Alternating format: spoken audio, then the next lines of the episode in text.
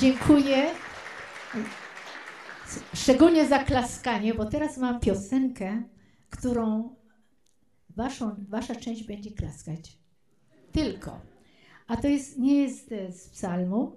To jest piąta księga Mojżeszowa, 26 rozdział, 9 werset.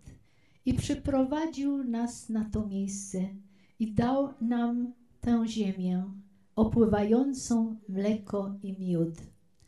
E, w hebrajskim jest tylko cztery słowa: Erec, Zabat, Halaw, Udwasz.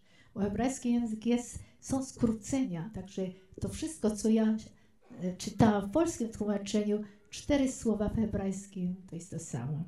A ma, tak zrobimy w taki sposób. Ja śpiewam. Erec, Zabat, Halaw. Halaw, Udwasz. Erec, Zabat, Halaw. חלב ודבש, ארץ זבת חלב.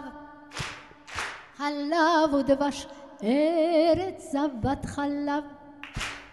חלב ודבש. Bardzo dobrze, prawie pra, do, bardzo dobrze, bo nie wszyscy, nie wszyscy uczestniczyli. Szkoda, proszę nam pomóc. To jeszcze raz od początku, a potem druga część pieśni ja śpiewam i wracam do pierwszej pieśni, y, części.